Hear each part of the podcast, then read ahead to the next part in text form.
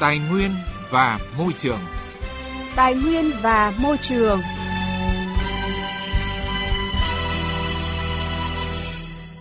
Thưa quý vị, thưa các bạn,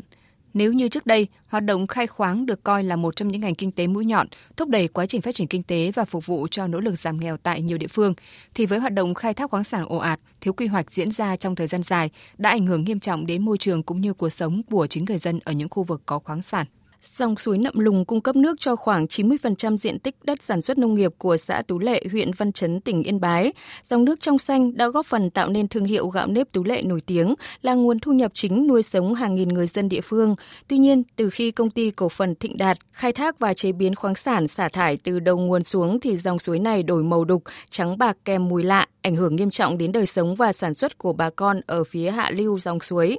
Phản ánh của Thừa Xuân, cơ quan thường trú khu vực Tây Bắc.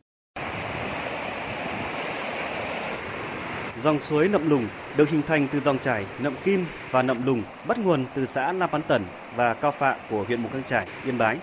Dòng suối là nguồn cung cấp nước cho sản xuất và sinh hoạt của người dân ở nhiều xã, đặc biệt là với xã Tu Lệ, huyện Văn Chấn, địa phương phụ thuộc vào khoảng 90% nguồn nước để sản xuất nông nghiệp, trong đó có 100 ha trồng các loại lúa đặc sản như sánh cù và nếp Tu Lệ.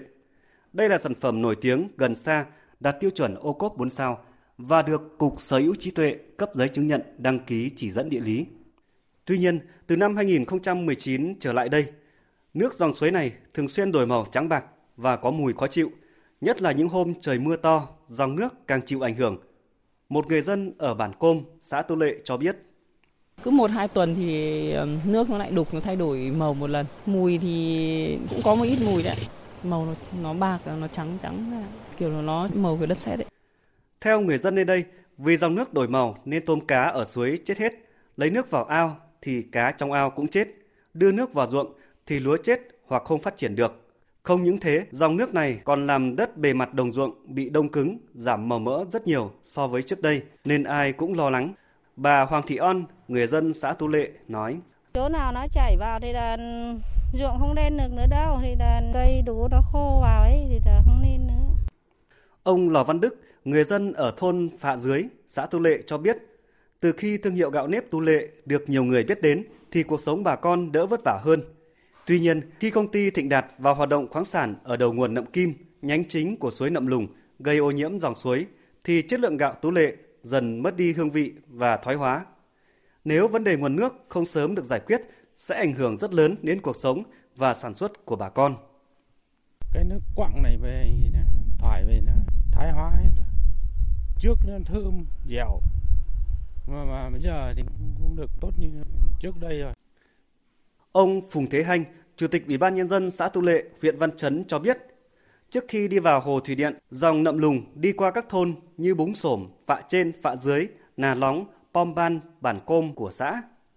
Qua phản ánh và tiến hành kiểm tra thực tế, xã đã có các báo cáo lên cấp trên về tình trạng nguồn nước.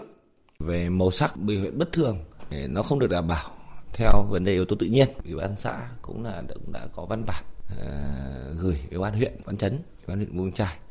để tìm ra nguyên nhân để xin những ý kiến chỉ đạo kịp thời. Với vai trò chức năng của xã nhưng không đủ được cái điều kiện để đánh giá được cái nước này nó thì là cũng rất mong là các cơ quan chức năng uh, được phân cấp phân quyền uh, có đầy đủ được các trang thiết bị đầy đủ những yếu tố về khoa kỹ thuật phân tích để đánh giá được cái nước này nó có hại không có hại từ phản ánh của người dân, phóng viên Đài Tiếng Nói Việt Nam đã vượt núi đến điểm mỏ khai thác chế biến quặng mà người dân tố gây ảnh hưởng đến cuộc sống của người dân ở xã Cao Phạm, huyện Mù Căng Chải.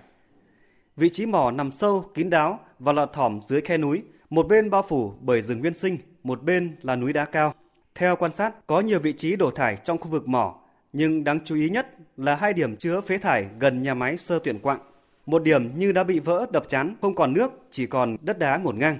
Một điểm vừa được đào đắp vừa xả thải dọc theo núi xuống với dòng nước trắng đục bên trong. Phía dưới là khe suối dẫn đến dòng Nậm Kim. Thưa quý vị, thưa các bạn, được biết là năm 2019, Sở Tài nguyên và Môi trường tỉnh Yên Bái và Ủy ban Nhân dân xã Tú Lệ đã làm việc với công ty cổ phần Thịnh Đạt và đơn vị này đã cam kết sẽ làm bể chứa đảm bảo không để xả thải bừa bãi, làm ảnh hưởng đến nguồn nước môi trường. Thế nhưng từ đó đến nay, việc này vẫn tiếp diễn. Trên thực tế, không chỉ tỉnh Yên Bái, tại nhiều địa phương có hoạt động khai thác khoáng sản vẫn tồn tại một nghịch lý là nguồn thu của các doanh nghiệp từ hoạt động khai thác khoáng sản càng tăng thêm bao nhiêu thì mức độ ô nhiễm môi trường người dân phải hứng chịu lại tăng thêm bấy nhiêu. Vậy làm thế nào để giải quyết vấn đề này? Phóng viên Đài tiếng nói Việt Nam có bài đề cập. Đặc thù của ngành khai khoáng là sử dụng nhiều tài nguyên thiên nhiên liên quan đến cộng đồng, như là di rời chỗ ở của người dân khi khai mỏ, vấn đề môi trường. Nên hầu như người dân địa phương không muốn doanh nghiệp khai thác khoáng sản có mặt trên địa bàn vì tác động xấu đến môi trường, đến đời sống cũng như là hoạt động của dân cư trên địa bàn. Ông Phạm Quang Tú, tổ chức Opfarm Việt Nam cho rằng tình trạng các cái doanh nghiệp mà không có năng lực hoặc yếu năng lực tham gia vào hoạt động khoáng sản và kể cả những người dân bình thường tham gia vào hoạt động khoáng sản đã làm cho cái khoáng sản của chúng ta bị thất thoát và lãng phí rất nhiều và để lại nhiều cái hậu quả lớn về mặt xã hội và môi trường. Thừa nhận thực tế này, ông Lại Hồng Thanh, Phó Tổng cục trưởng Tổng cục Địa chất và khoáng sản Việt Nam cho rằng đã là hoạt động khai khoáng thì đương nhiên ảnh hưởng đến môi trường, kể cả tự nhiên và xã hội. Do vậy, tại Điều 5 Luật Khoáng sản cũng quy định rõ địa phương nơi có khoáng sản được nhà nước điều tiết khoản thu từ hoạt động khai thác khoáng sản để hỗ trợ phát triển kinh tế xã hội theo quy định của pháp luật về ngân sách nhà nước. Tuy nhiên, thực tế cho thấy những gì doanh nghiệp làm cho cộng đồng tại các khu vực có khoáng sản không đáng kể so với những ảnh hưởng tiêu cực phát sinh trong quá trình khai thác, vận chuyển mà các doanh nghiệp gây ra, có thể lớn hơn gấp nhiều lần. Người dân chỉ thấy hại, không thấy lợi từ hoạt động khoáng sản đem lại. Ông Lại Hồng Thanh cho rằng cái hoạt động khai thác khoáng sản là luôn luôn ảnh hưởng tác động đến môi trường từ cái tác động là gì là một là chiếm dụng đất hai là tác động đến ô nhiễm môi trường không khí môi trường nước và ba là môi trường xã hội có nghĩa là gì? Là các doanh nghiệp khi đã nộp thuế phí lệ phí theo quy định của pháp luật thì nhà nước phải sử dụng cái phí lệ phí đó từ cái nguồn ngân sách đáp ứng lại. Vì các doanh nghiệp không hiểu hoặc là chưa nắm được thì thực ra đôi khi chúng ta không chú ý vấn đề này.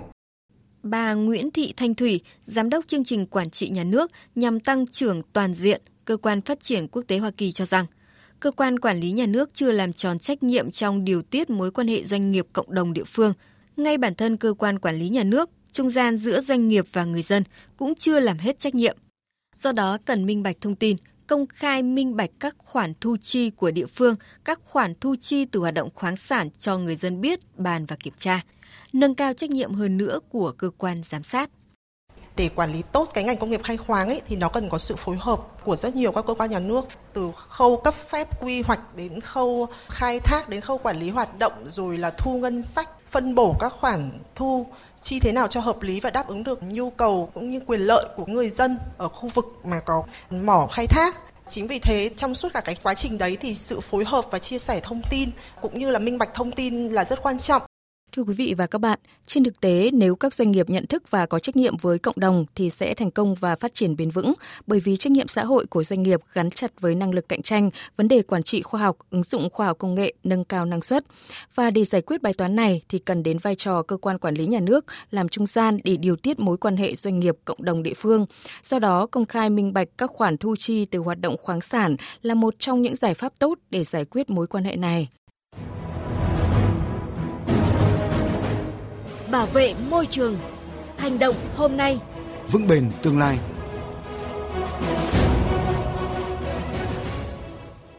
Thưa quý vị, thưa các bạn, khu bảo tồn thiên nhiên đất ngập nước Vân Long không chỉ được thiên nhiên ưu đãi về cảnh quan tuyệt đẹp của một vùng non nước hùng vĩ, mà nơi đây còn là vùng đất ngập nước với sự đa dạng các hệ sinh thái dưới nước và trên cạn. Với những yếu tố này, khu bảo tồn đất ngập nước Vân Long đã được Ban thư ký Công ước Ramsar trao bằng công nhận là khu Ramsar số 2360 của thế giới và là khu Ramsar thứ 9 của Việt Nam. Phần cuối chương trình hôm nay chúng tôi giới thiệu về đa dạng sinh học tại khu bảo tồn thiên nhiên này. Từ năm 1960, một tuyến đê dài hơn 30 km được đắp bên phía tả ngạn để trị thủy sông đáy, biến Vân Long thành một vùng đất ngập nước rộng hơn 3.500 ha, kéo những loài chim di trú rừng chân kiếm ăn trên đường tránh rét. Những quả núi bị cô lập thành những đảo đá giữa thung nước mênh mông đã tình cờ trở thành cứu cánh cho nhiều loài động thực vật thoát khỏi bàn tay triệt phá của con người. Nhưng sự tình cờ đáng giá nhất phải kể đến khi các chuyên gia nước ngoài phát hiện Vân Long có tới hơn 40 cá thể vọc mông trắng đang sinh sống. Phát hiện này làm giới khoa học ngỡ ngàng bởi vọc mông trắng là loài có nguy cơ tuyệt chủng cao, có tên trong sách đỏ thế giới.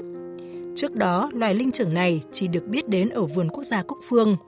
việc nghiên cứu khu vực Đầm Vân Long đã đưa các nhà khoa học từ ngạc nhiên này đến ngạc nhiên khác, bởi động thực vật nơi đây rất đặc trưng cho hai hệ sinh thái núi đá vôi và đất ngập nước của vùng châu thổ sông Hồng.